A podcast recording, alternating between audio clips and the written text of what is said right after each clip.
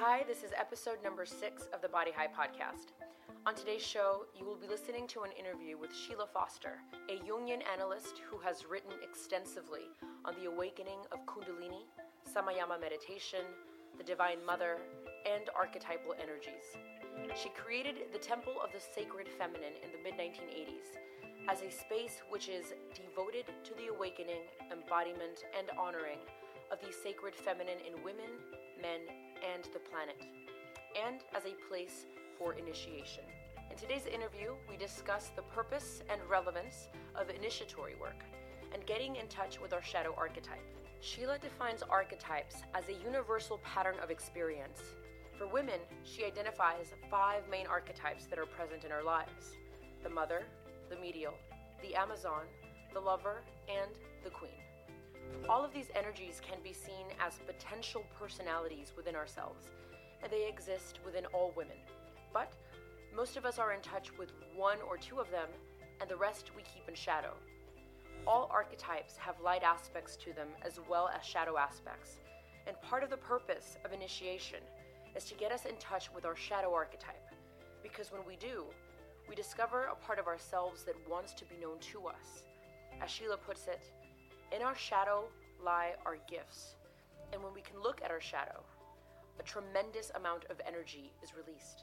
We also discuss healing our ancestral wounds, trauma, getting in touch with the mystery of life, reconnecting to the Mother Goddess, and the importance of consciously agreeing to be here on planet Earth as mortal human beings. Sheila is the first person I wanted to interview when I thought about starting this podcast.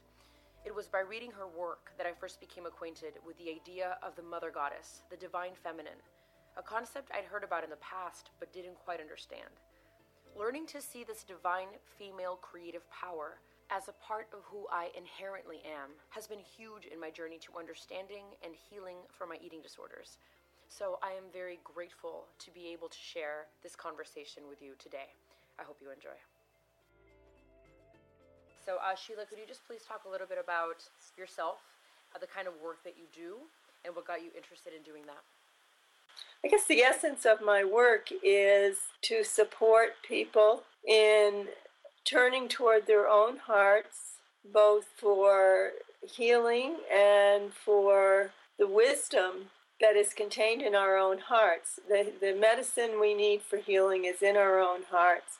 And as people approach that and are willing to hold and embrace their own pain, even if it's just a chewing, nibbling at the edges each time, what can happen is they will ultimately open to awakened consciousness. So my work is really initiatory work, work which means any life situation can be the portal to opening to not only healing and a deeper sense and understanding of self, but open to their deepest longing. Most people don't realize that what they long for and what they put their longing onto, what they attach it to, whether it's, you know, money, business, a home, children, all that's good. But ultimately, the deepest longing is only going to be fulfilled by the realization and the recognition that their own divinity is contained in, within their own beings and in their own hearts. So everything is a path to fulfilling some thread of longing, and anything can be take you all the way, take a person all the way, to, ultimately to the mystery to an experience of the mystery and to unitive consciousness.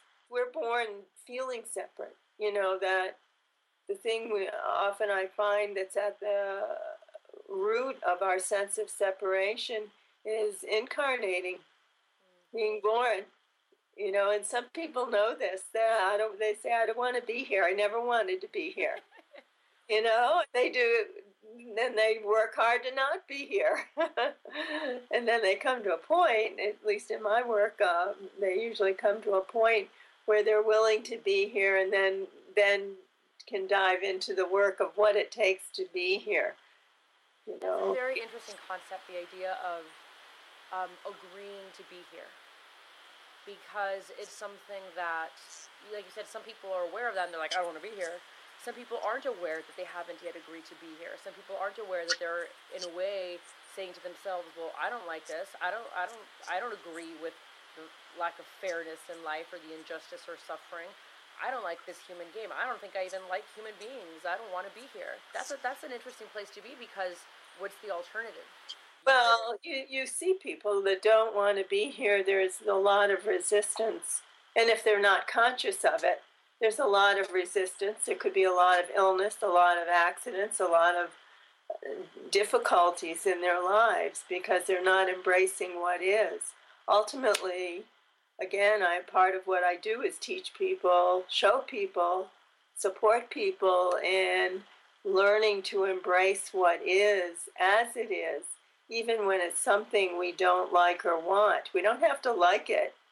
We just have to, in a sense, admit that it is what it is in that moment. And I guess it's kind of like you say, you say something about how, you know, the, the road, the journey to initiation is a journey where the ego, it's not for the ego pretty much. Like the ego is going to suffer along the way. The ego is going to die along the way. Many times. um, Life is the journey of initiation. That's where the initiations come from. For instance, when women enter my school and we are working on a particular archetype, doesn't matter which. Or if women, I'm working with women individually and they're not in that vessel of working on archetypes particularly, but they come up anyway because we carry them all. What happens is, um, for instance, if we're working with a particular archetype or a woman I'm working with individually is, say, dealing with her mother, that mother archetype is universal.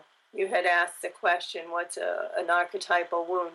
The mother wound is, a, is an archetypal wound. It, it, if you consider the word archetypal, it means universal, that it's common in all cultures. It may fi- look different, appear different, and be treated differently in different cultures, but we all have mothers, right? And some of us become mothers so, so what'll happen is um, life. What does happen is that life brings us what life brings us. All the impermanence, the incompletion, and the uh, imperfections. Shit happens, right? There's always something going on in our lives as humans. And if we're conscious and or want to be conscious, then we look for something or someone who can lead us to understand that everything that happens to us has the potential to be an initiation. An initiation opens awareness, it raises consciousness. You know, there's usually a longing when people are looking for something. They don't know what it is. They think it's this, they think it's that. Try this, try that ultimately the deepest longing is for awakeness of who we are essentially.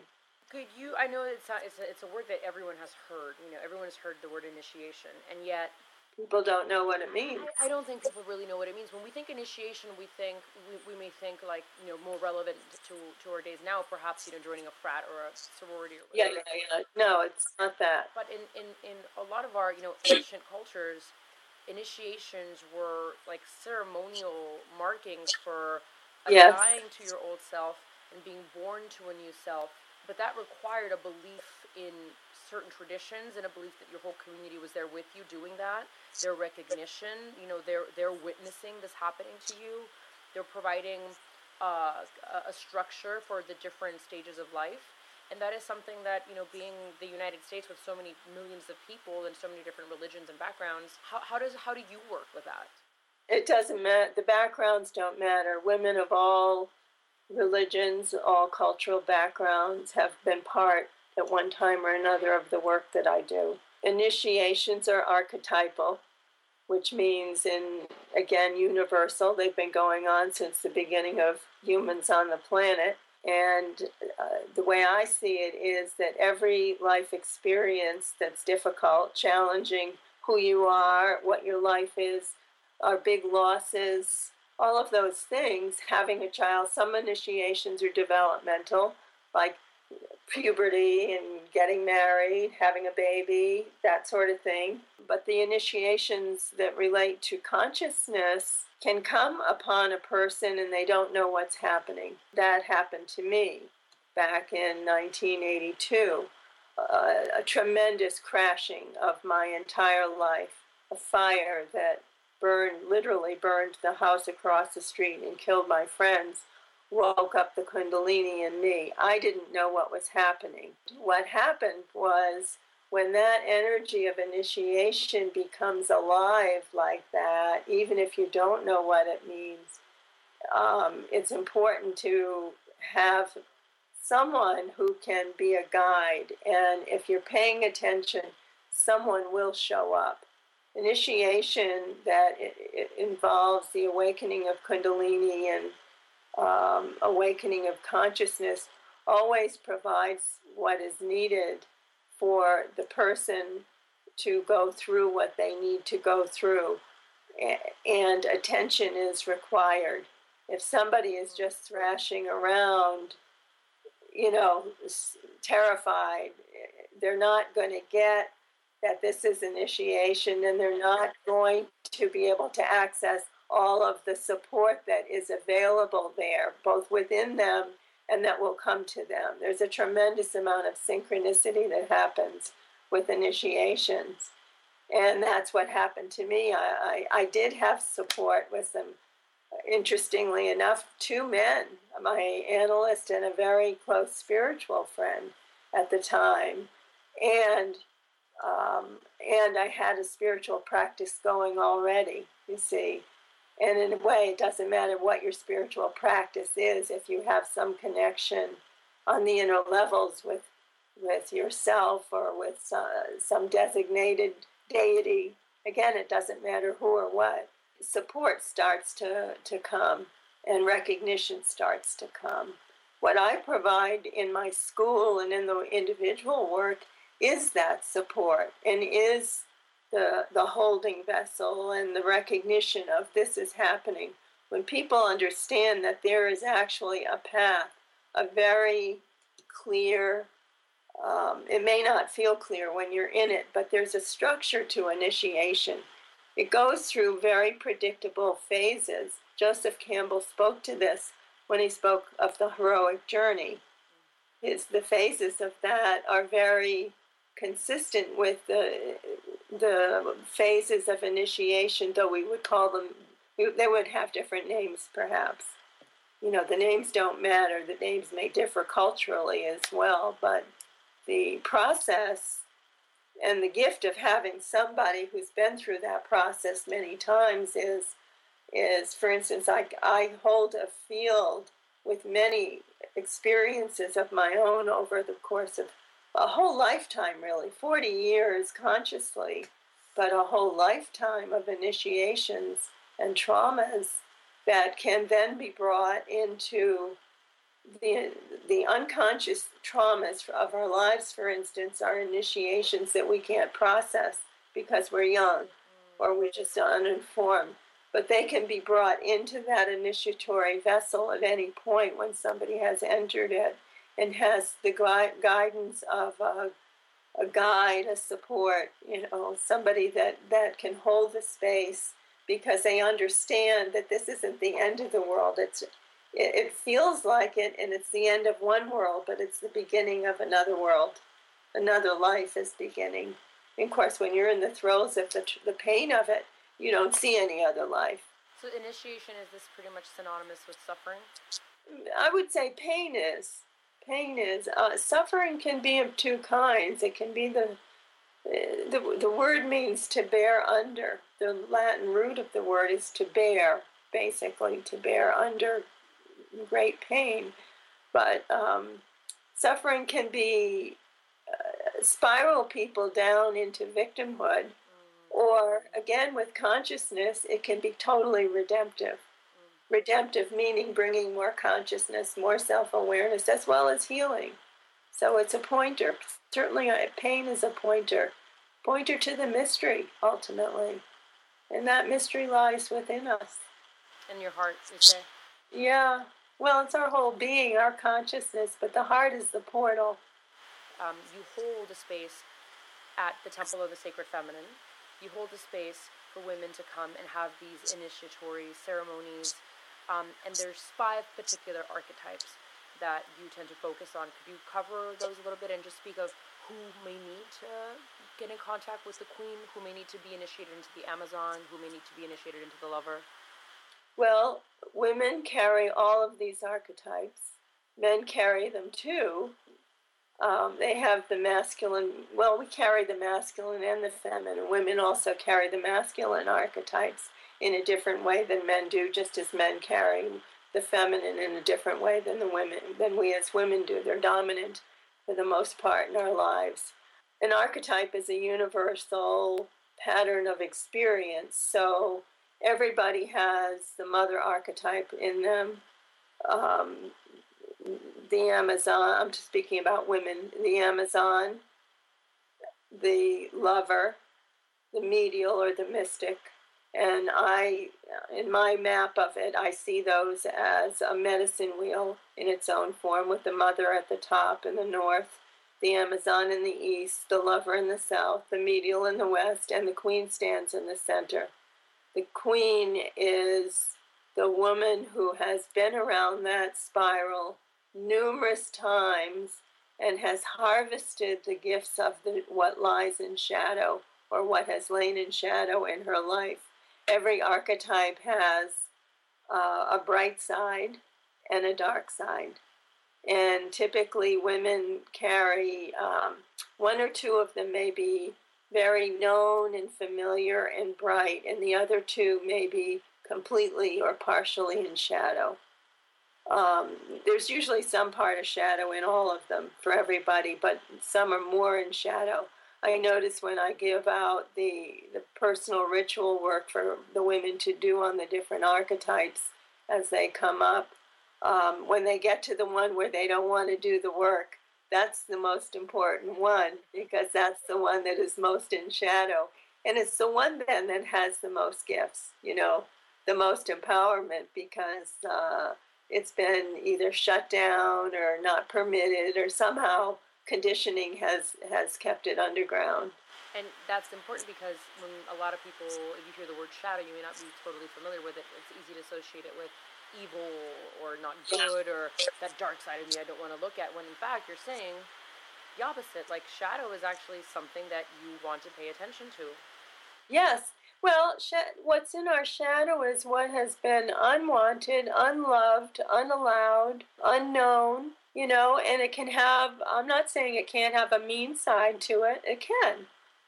But again, even when you turn towards some part of you that just wants to bite somebody, mm. under that, there's there's a child. There's always a child, you know, in all of these that either got nourished or didn't in one way or another.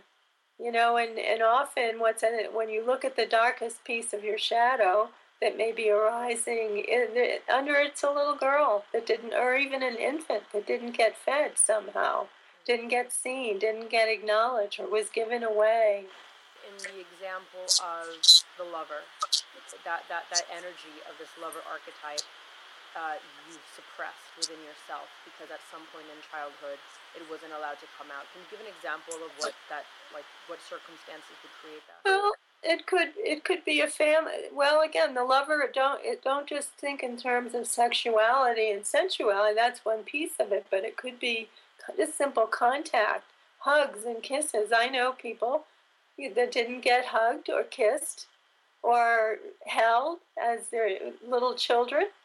You know, um, certain families don't say, even say "I love you" to their children and then that that person grows up and they don't say I love you to the people around them until they learn that that's what they're needing and that's what they want to give.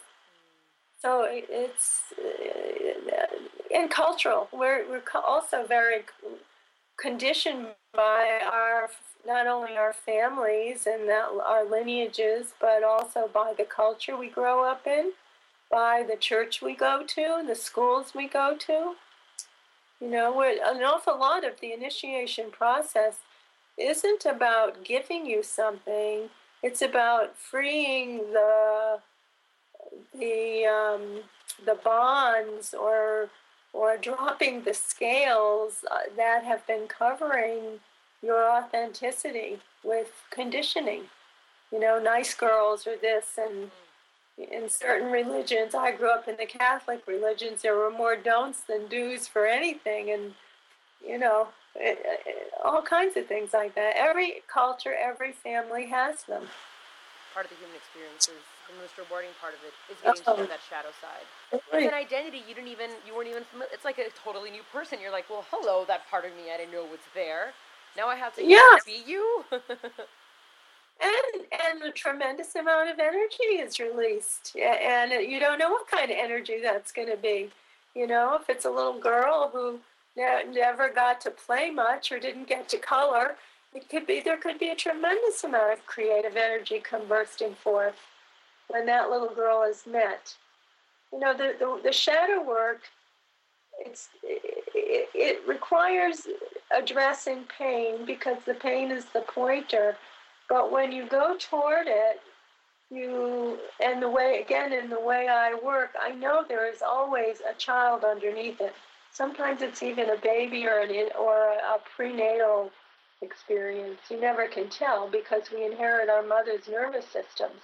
So whatever might have been going on with her, if she wanted you, if she didn't want you, you know, if she was being abused somehow, you know, all the 10,000 things that could be happening to her, go in, into our nervous systems as as we live inside her, and then we're left to deal with that too. Not to mention the ancestral uh, programs that come from our families, you know, our fathers and mothers, whether we knew who they were or not. We we end up carrying the baggage of our ancestors because in most cases they were not able to deal with the grief and loss losses in their lives. It's almost like healing, like for me at least, I think about it as you know the suffering and the limitations that my grandmother had all that she went through to get me to where i to where i happen to be sitting at today. So for me it's like getting to know that shadow side. It's not just about me. It's a way of like acknowledging the pain the trials that that all of our ancestors went through all the women before us who fought so hard so where we're where we're at now acknowledging them and like kind of healing them? Yes well it's yes and it's not only healing them when we take on when we recognize that we're carrying something for them. And this happens all the time. This is why i love family constellation where you get to see what what people are carrying for others and do a process, a little ritual of giving back to the ancestors what is theirs and keeping what is yours. But what you're doing is also putting an end to certain um, repetitive traumas so that then the ch- those who come after you, they could be your children, they could be your sister's children, or even the grandchildren. You know, it, it puts an end to those traumas being carried again and again and again. Much of what we carry that we think is our own isn't. Some of it is, some of it's what we come in karmically to deal with and to learn from, and some of it is is the baggage in the family field that has never been addressed, the things that were never spoken, you know, the grief that was never felt, that sort of thing. It's a very new way of looking at your pain or whatever is troubling you because, at least my perception of the, the overculture is that you pick yourself up by your own bootstraps. You know, you take responsibility for who you are. You know, it's a willpower. You do it yourself. It's like this Superman type of culture. And, and for some people, it may be very uncomfortable to say, there's energies that are affecting me that I have no control over. Like, this is something that has nothing to do with me. And this whole process can be very uneasy for a lot of people because you don't know where it's going to take you. No, well, we never do anyway. But you think you We're, we don't have any control. Think about what you put on your calendar that doesn't happen. Thanks for you saying know? that. Thanks for saying that. So much better. well, we, we're under the illusion that we have control over everything, and we have control over nothing, really. You know, and and that is scary to the egoic structure. You know, people again, people have to have an experience or they're called in some way to be to consciousness in some way. And and some people never are in this lifetime. And that's a sad thing but it's it's a fact. You know when we're called to consciousness then usually what we need as i said before begins the people we need the messages we need begin to show up in sometimes strange and mysterious ways yeah, we there's we don't have control over much of anything. I can say I can say I'm going to do this, I'm going to do that. Sometimes it happens, and sometimes it doesn't. I'm not in charge of that. Could you talk a little bit about this concept of goddess? Because it's something that I became familiar with through reading you, primarily. That's that was my first encounter with it, and I found it fascinating. But it was very difficult for me to grasp because I also grew up Catholic. Because I didn't grow up with a female, a, a, an idea of a female energy, creative energy, it, it does feel still a little bit foreign to me. The more I read it, the more, and the more I identify it within myself, the more familiar it becomes, the more it's like, well, duh. But could you just explain a little bit about this idea of what, who was the goddess? What is it? What is the energy behind it? What is, how is that even relevant to us in 2016? Well, feminine energy and masculine energy are what dance and play in the world of duality a lot of women come to me, contact me because they're wanting to know the goddess and they're saying what you're saying. What is she? What is this? How do I connect with it? I don't know what it is. I was fortunate in my Catholic church as a little girl of six to discover the Blessed Mother. And she was my main mother for many years. And then after I had the Kundalini awakening, I discovered, oh, there are goddesses all over the world. Every culture has a goddess. The the Western culture, white Western culture, has the was given Eve, but it was just Eve was trashed. She would have been our mother goddess. Just about every indigenous culture on the planet has a mother goddess, some kind of creative matrix. And, and there's evidence of this in the archaeological world. Maria Gimbutas, if you get interested in looking, uh, know about her. Yeah, she, you know, the the archaeolo- male archaeologists trashed her because they thought she was nuts when she was saying that items found, these little carvings and little statues of women were found in Eastern European places where. Uh, it's so hard to say, but yes, that area. Uh, what I what I see and experience, and I see that helps people, women that ask, is first of all just start asking to know her. Whether you're speaking to the clouds or you're speaking to Maybe it was Mother Mary back when you were six and you, you forgot all about her, or maybe you have no connection with any kind of feminine deity. It gives a sense of a personal relationship. Ultimately, but whether she's from any culture, whichever she were taught you want to name, is a representative usually of a, a quality of the entire divine, which is neither masculine nor feminine. The ultimate divine embrace is contains duality. Duality is not the top of the ladder by any means. So I invite women to do a little exploring. Go go look at some mythology, look at some creation myths. You know, what draws you? What's your heritage? Then go look that up and see where, you know, if there were some goddess figures, goddess images? Or is if there a culture that interests you or a goddess you've heard of? You know, we can love all kinds of goddesses, and because they, in a sense, they they each carry their own magic and their own particular vibratory field. Kuan Yin or uh, Durga, the Hindu goddesses. I mean, every culture has them. African goddesses. They're beautiful, and they all represent and embody a, way, a feminine energy. And it's a way of getting to know. You can even just ask for a dream or ask inside. Be, show me, show me, show me. Show me your face. When I started reading you, it was, I mean, I'm so grateful for having come across your work, um, specifically with this that you're talking right now, because I, for so long, felt, oh, why can't I be more in control of my feelings? Or why can't I suppress these more? I'm so weak, or I just need to, why am I always crying about things? And it would, it, it would be so upsetting to me because it made me feel like I had no control, like I needed to grow up, like I needed to you know mature and and you know be a big girl and just suck it up when I became familiar with your work and I um, started to see the goddess as this archetypal energy, then this isn't just something that I see outside in the world. It is something that is happening within me. So perhaps sometimes yeah. my anger shouldn't be channeled in a particular way, but that anger, that's Kali, you know, that's like destructive. There's a part of me that gets angry, or the part of me that gets depressed, or the part of me that loves and wants to create and wants to do things. That's Demeter. Like, it's these are yeah. energies that I can now use to make sense of my inner world. And once yeah. you see those your emotions, even your even the ones you don't necessarily like, your shadow ones, you begin to relate to them as divine energy in some way, shape, or form.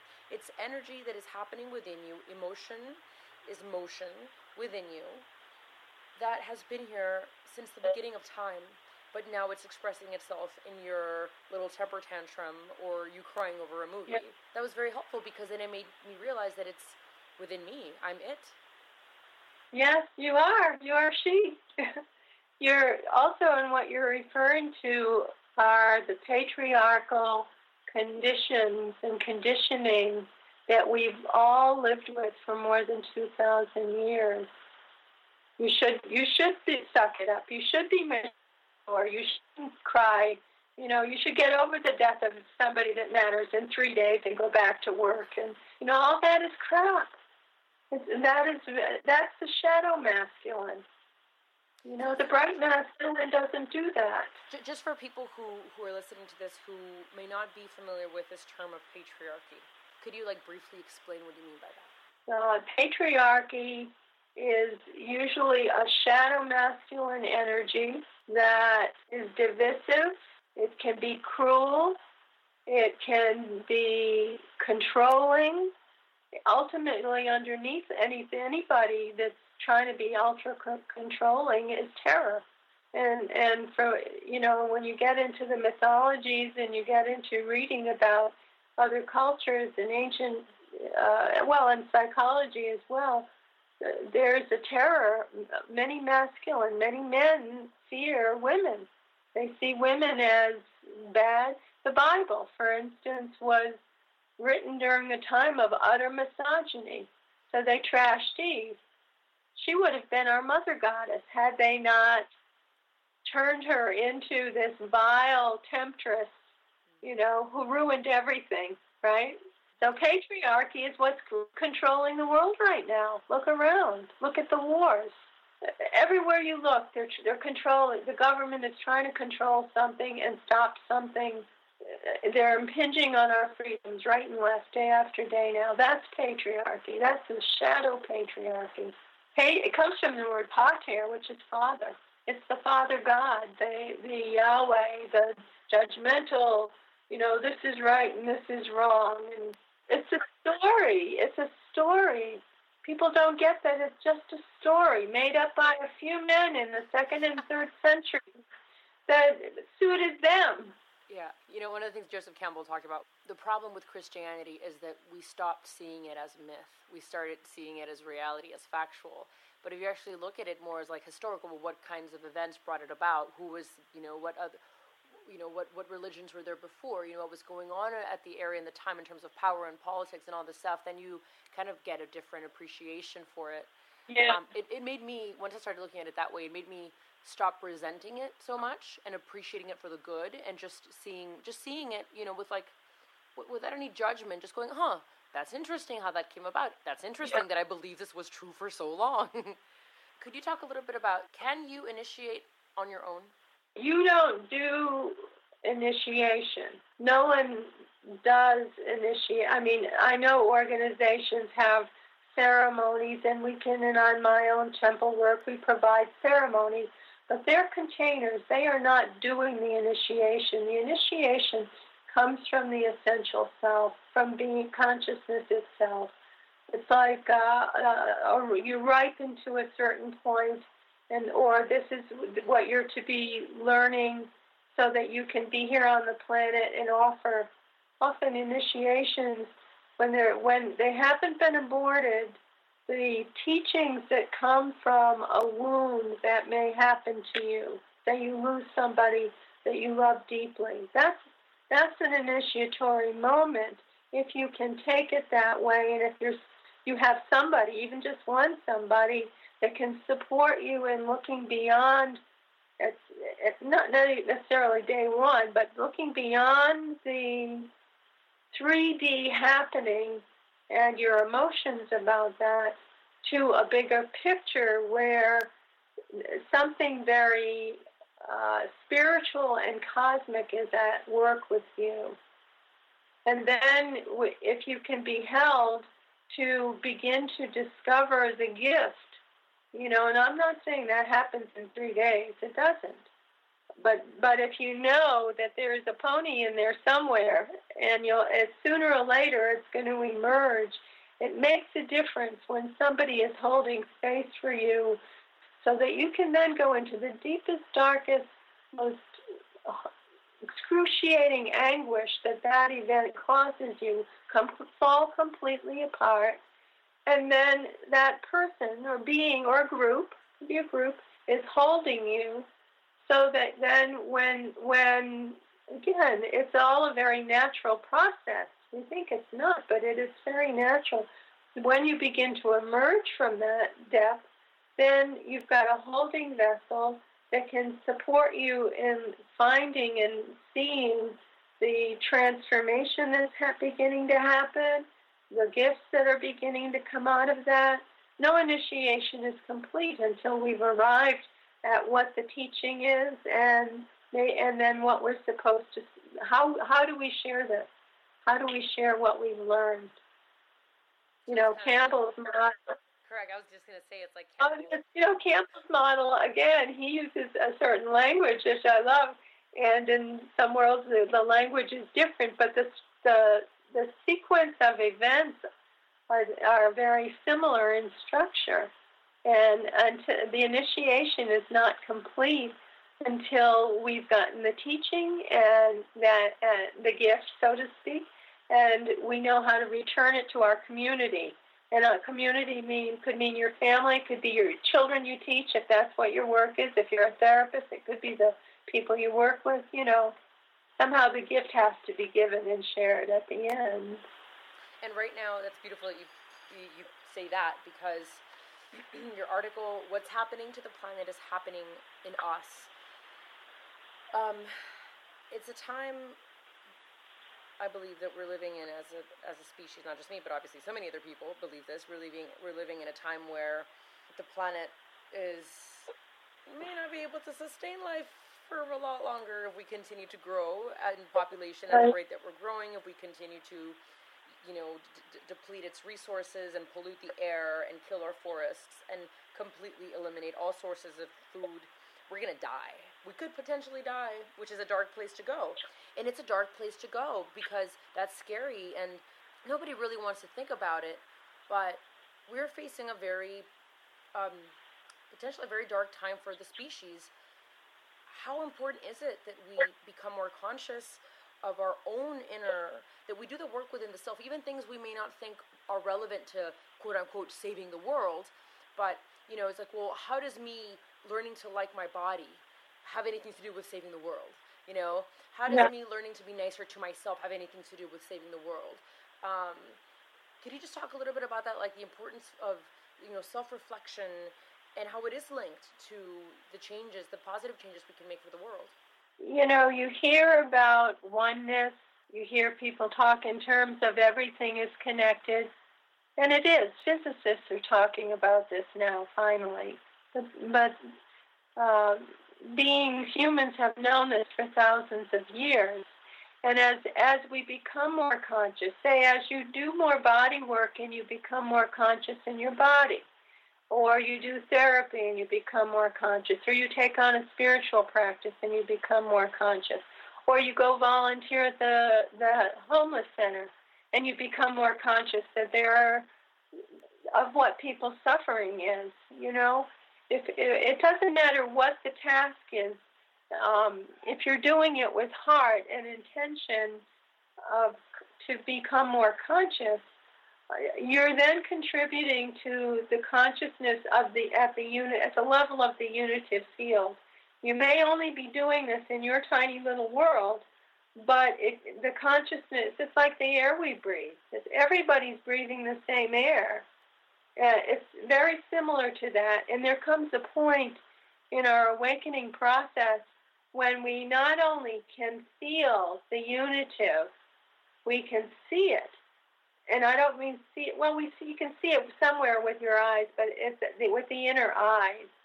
You you begin to see it and hear it, and there's a resonance that arises in the body that lets you know that that um, you're not separate, and you may become more empathic. You may become more sensitive to other people's pain, other people's suffering. And what I'm aware of is that some people are called to look directly at it, and it sounds like you are. And some people are called not to look at it. You can't judge either way, you know. People say, Why are you looking at all that dark stuff? Why are you reading about all that dark stuff? Some people are called to bear witness to it. And that that is you know, and then you could, there are practices. There's a Buddhist practice of Tonglen. You breathe in the suffering of the world, and then you breathe out compassion to that suffering. So whether you're monitoring the whole world, which we can't possibly, there's so much going on out there that is so dark and so painful, so many suffering people, or you're you're you're focused on your neighborhood or you're focused on one member in your family who's going through something or a friend or whatever. It doesn't matter.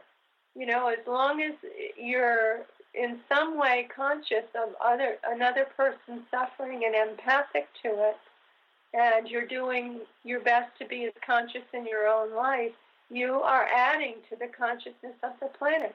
There's more consciousness on the planet now than there ever was there may be more darkness than there ever was too. But eventually, well, you know, eventually Jung said that any anything, any feeling, any experience, anything um, will go to the farthest extent it can go, and then it swings back. He used the word enantiodromia. I always think of a pendulum. You know, that things get as bad as they can get, and yet at a certain point they begin to shift. We can see this in our um, uh, online. And antidromia, E N A N T I A D R O M I A, enantiodromia. Yeah, it's a Greek word. You know, we we may not live long enough to see the end of all these wars that are going on and that insanity. It's it's insane we're looking at an insane world. We're dealing with an insane government in this country in other countries. I mean, it's it's totally crazy, you know.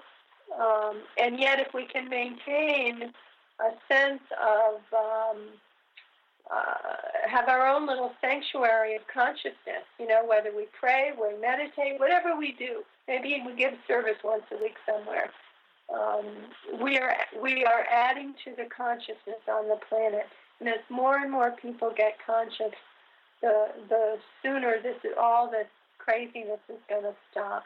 So, but but then part of again that consciousness that isn't required is means that you have to look at your shadow stuff.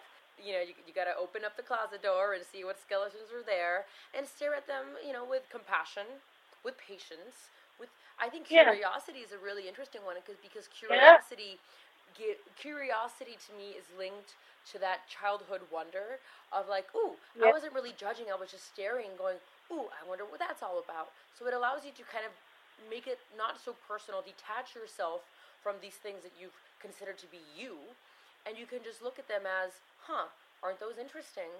That we, um, yeah. in a ways, befriend. When you be, befriend your shadow, then you're bringing forth more resources for yourself and for whatever your gift may be. Yeah, like you said, the shadow has a lot of gifts, and I find that also the shadow like kind of speaks to you. It's like, hey, you know, I wasn't trying to scare you. I didn't mean to like knock at your door like this. I just really wanted to get your attention because there's something yeah. I think you should know. I think it might be good for you if you pay attention to what I have to say. For me, it was my eating yeah. disorder. Um, you know, where before I'd get like these urges to binge and purge, and all I knew was I don't want. I oh, I cannot wait till I no longer feel this way. I can't wait till I finally get cured and fixed. I never want to feel this way again. Yeah. I transform that to, wait, I feel like I want to binge. Why do I want to binge? What is that about? Oh, I noticed my energy is shifting because I was around those people, and those people started to talk about things that made me feel negative, and now I feel this anxiety, which makes me want to calm myself down. So once I actually began to look at the stuff about myself that I didn't hadn't talked to anybody about, to me now, at least my eating disorder is my BFF because it's always there with me.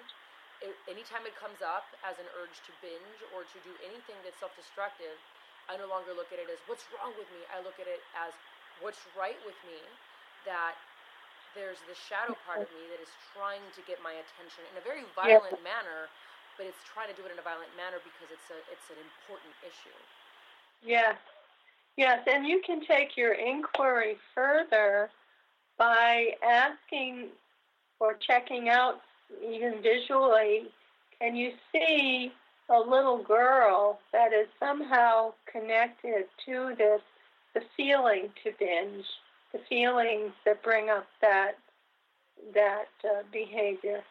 And then when you can see or feel a little bit the youngest you that had that feeling or something similar, you can work and engage her in active imagination, visualization, see what it is she really needs, and ask, you know, she may or may not know, but you may know as the adult mm. in that, in, you know, in that little conversation, maybe she just needs to be held and soothed. That maybe that maybe she needs to be taken away out of the situation that was going on in the family you know, 10,000 possibilities. But that you can work with. And you once you, in a sense, bring these little girls to you, and there are a lot of little girls in all of us that didn't get seen or didn't get attention or were hurt somehow, you know, abandoned, whatever. We bring those little girls to, in a sense, up to against our own hearts. Um, then you have act, that's a way of integrating the energy of the resource because she's the resource. Mm-hmm. Yes, I, I, I agree. Could you talk just as we finish? The last thing you mentioned um, how Carl Jung uh, said that all human beings have a religious instinct, and I'd like for you to talk about that because there was something about the innate biological need, because of the way the brain works and perhaps the way the soul works, a need for symbols, rituals, mm-hmm. and beliefs which I believe are kind of like the themes, the motifs in religion. Even if for people who, who are who not consider themselves religious, why do all human beings, whether you have a religion or not, have a religious instinct? Well, again, religious instinct doesn't have anything to do with religion in the way that we know religion. Catholicism, Judaism, Buddhism, any of that. It's not an ism in the sense that the word is rooted in the Latin, which means to go back to the source, to bind back to our original source. Our original source is the vastness. You know, it's it's it's the unnameable divinity. We we call it a divinity in Buddhism. They don't have divinities. They call them something else. You know, the vastness, the true nature, our essential essence. You know, we can substitute a lot of words for that and um, so, using that as a frame, you can see where, for instance, addictions can be a religion in the sense of trying to get to something they know is there, but they can't quite find it. and they know this isn't it, but they can't quite stop it. Or people shop religion, but then all most religions have all these rules and dogmas and things um, that don't work or don't feel good anymore, or or they cling to them and then something can happen and they're disappointed. It didn't. The church didn't come through for them, or whatever. So many people come and go. Um, sometimes people do get it through an organized religion, but what they if they are feeling fulfilled and really touched by the mystery, it's not the religion that's that's doing it. It could be contact with some one person in that whole congregation that has loved them, you know, or it could be some mystical experience they had on their own as they were sitting in some ceremonies that might be going on. We're, you know, I think we're, we're always, our, our first experience of incarnation, we are in the oneness of, of our mother, right? We're in, inside her, we're in that unitive field with her. We come out and we're in that unitive field as infants for a while and then we begin to separate and realize that we're, you know that where that she's separate. She's gone. Where'd she go? You know even if she went in the other room. Um, and some le- way we're all trying to get back to that unitive experience. And of course there's one beyond our mother the big one. That's what he's pointing to is that uh, our deepest longing is not for the pink cadillac or the new man, or, you know, it, it may be a longing, a human longing, but the deepest longing goes back to the mystery. We want that. That's the only thing that will give ultimate, ultimate fulfillment. And we can have that. It's here. It's not somewhere else. It's here. For instance, if you give, and you probably know this, when if you give full attention, if you're doing body work or dance or something, and you're giving complete attention to what you're doing, you're going to feel a kind of bliss or a peacefulness, a joy maybe in it. People who make music, my son who makes music. And when he's in that, he is completely in joy. And that's what our essential nature is. That's what connection with the divine is. Merging with that joy. And I'm not saying divi- the divine is not also in these difficult things that we experience. It's in everything. Our work, uh, this human experiment, is to learn to learn to look and be curious, as you're talking about, and wonder what is all this? How how does this all work here? You know, what am I? What am I? That, that's one of the deepest spiritual questions who am I? Not in terms of my roles and my responsibilities, but what is this? What is it to be a human?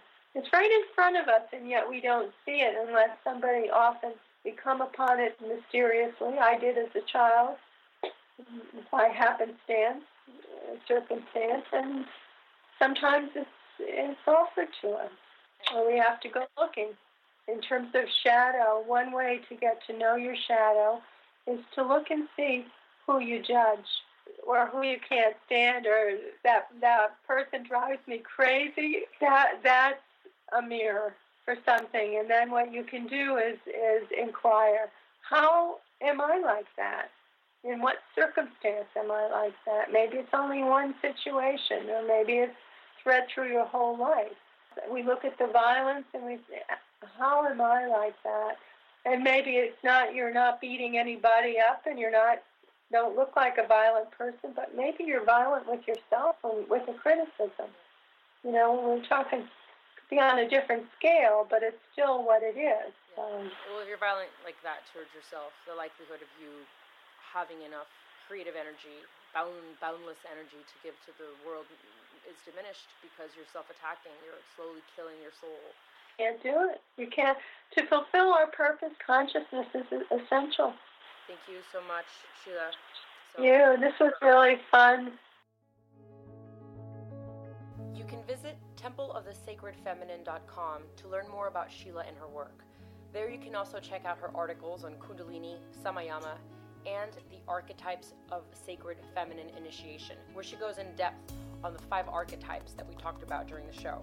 I can guarantee you that once you begin to understand this concept of archetypes, which at first can take a little bit of time to truly grasp, once it begins to sink in, you will never see the world in the same way again. Everything you see, you will see through archetypal lenses. And this can be incredibly liberating because everything that you see happening within yourself, including your emotions, your thoughts, your moods, everything that happens within you, you will be able to appreciate not as something that is just personal, but as something that is universal.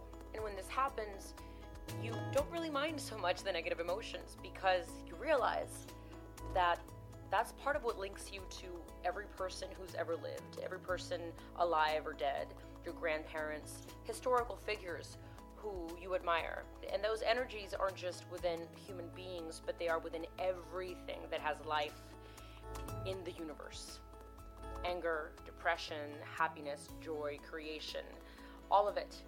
You are it.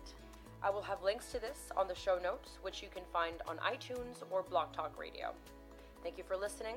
I hope this was educational and insightful. Have a great day.